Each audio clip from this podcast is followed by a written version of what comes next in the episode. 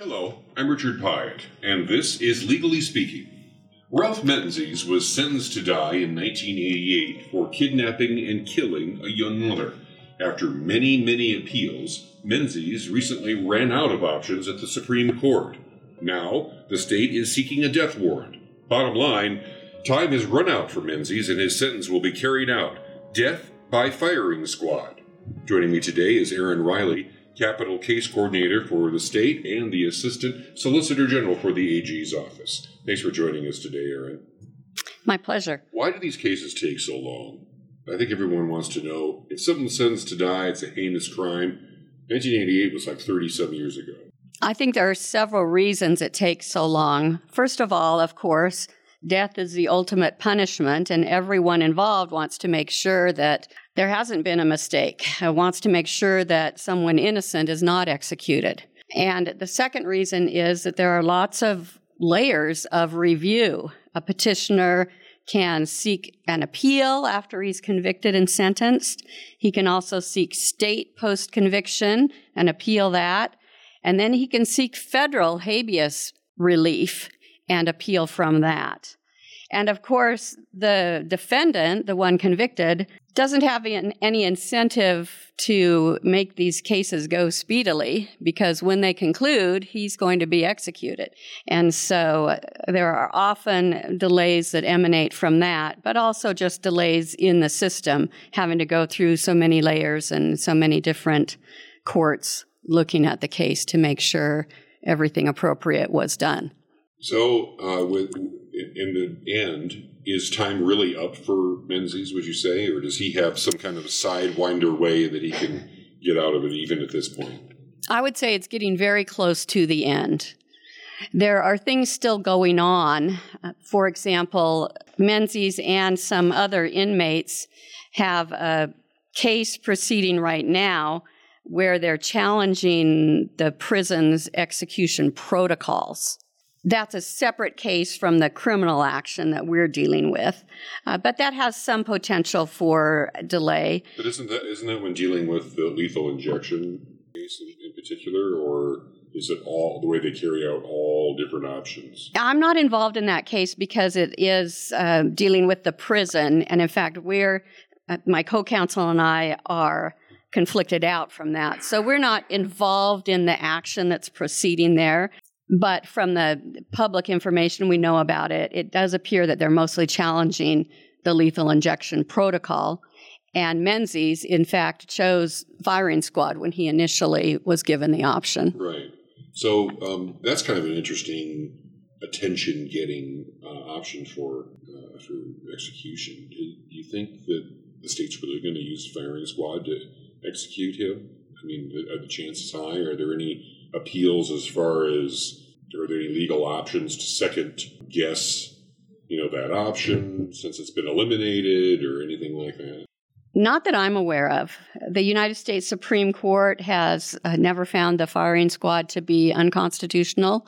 It has been used in Utah before, and we don't, we from the state don't see any reason why that method of execution could not proceed. Okay, so from here, how does the process going to go? You, you said that we we basically seek a death warrant, and then uh, what's the process to get to the point where he's standing in front of the firing squad? So Menzies has already been sentenced to death, and an execution warrant was issued at that time. But then that was stayed as these various appeals and other things have proceeded. So we will find out if there's still an actual stay in effect, and then we will go before the judge and ask him to.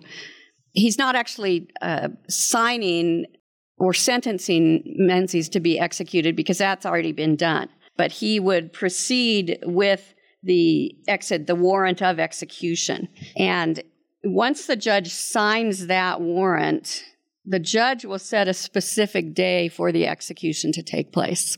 And that has to happen no less, no fewer than 30 days from the date he signs it, and no more than 60 days. So once the judge actually signs the warrant of execution, the execution has to be scheduled between 30 and 60 days from that date. Okay. This has been something that I, I think I remember interviewing um, the victim, Maureen Hunsaker's son, Matt, when he was a young kid. Yes, I believe he was approximately 10 when his mother was murdered. And now he's almost 50. So he's been waiting. He's been waiting a long time. Do you speak with the family and get their input? And does it play into the legal case at all? Do, do the, the family's feelings about it and their their hurt? How does that legally interface with the case? We do speak with any victim members who want to speak with us. Our office has a great victim coordinator and uh, we also, Matt Hunsaker is someone who's come to a lot of court hearings who I have talked with numerous times over the years. But the amount of involvement of the victims depends on the victims themselves. For some, it's just too traumatic to be involved. They don't want to be involved. They want to know what's going on, but they don't want to be um, personally at the court hearings. For other people, they find that cathartic or helpful emotionally to be there. So it just depends on the victims in a particular case, how much they want to participate, how much they want to speak with us. Do you ever hear from Menzies' family or friends? I have not. What's uh, what do you think the uh, the likelihood that the death penalty, given the delays, is in fact a deterrent? A deterrent. Do you have any? I know you deal with this on the on the ground. But given the legal landscape, if you were um, if you were prosecuting a case, would you still seek the death penalty? Do you think it would? It would depend entirely on the case, on the facts and circumstances of a particular case. And when you talk about deterrent, I don't think there's a lot of murderers who sit around thinking about and planning a murder and thinking, well, if I commit this murder, I might get the death penalty. But deterrent is also keeping someone in prison or executing them so they cannot commit another murder, uh, which in Utah, we have that exact situation where Mr. Kell was convicted of murder and then while he was in prison murdered another inmate. So there's that deterrent as well. So what's the what's what's our standing total of number of people who are on death row right now? There are only 7 people in the entire state of Utah currently on death row. And are any of their appeals also nearing the end?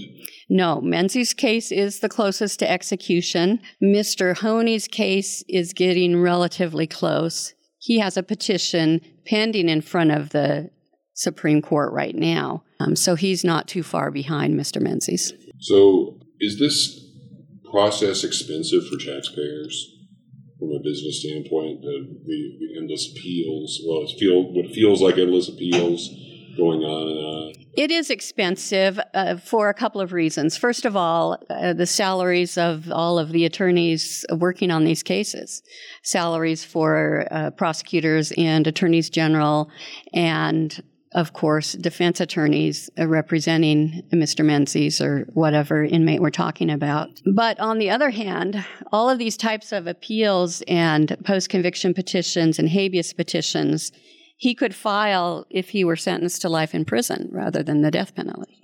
So it's not really an expense issue there that I see as being so much different from someone who may have received a life without parole sentence. One thing that is different is their right to counsel for state post conviction petitions. Death penalty petitioners do have a statutory right to appointed counsel. And that's an additional expense that other inmates don't have. Other inmates can ask for counsel, but if counsel is appointed, that's pro bono counsel. So, does Menzies direct this um, these these final legal proceedings, or do they just happen automatically? Is he does he have any say in how this proceeds, or is is he kind of he's just out of it now as far as the legal process goes, right? No, uh, he he does certainly have a say to say directs is a little confusing because, of course, they're not inmates might not be familiar with all the legal ins and outs of what can be done, and but he does have counsel for that. But he also can direct his own counsel as to whether he wants to continue appealing, whether he wants to file another petition, whether he wants to go ahead and proceed with the execution. So he does have that control as to what he tells his own counsel is the way that he wants to proceed. So when we say that this is the end of the road for Menzies, that his execution is the next step, basically, after these proceedings or after these proceedings play themselves out, what are we talking about? Like a couple months from now, or uh, half a year? I think, at a guess, the earliest an execution date would probably be set is probably January. There is another wrinkle to this, of course, which is that uh, Mr. Menzies or any inmate can file petition seeking commutation from the Board of Pardons and Paroles. Now, he has to file that once an execution warrant is signed, he has to file that petition within seven days of it being signed. So that's not supposed to delay things, but the possibility exists that it could could cause some delay because if a commutation petition were pending that the board chose to proceed with. All right, Erin Riley, thank you very much for joining us today on Legally Speaking. A little peek behind the scenes of uh, what happens at someone Mears execution on Utah's capital case row, death row. And Erin, thank you, thank you very much for joining us. I'm Richard Piatt. Thanks for joining Legally Speaking. We'll talk to you next time.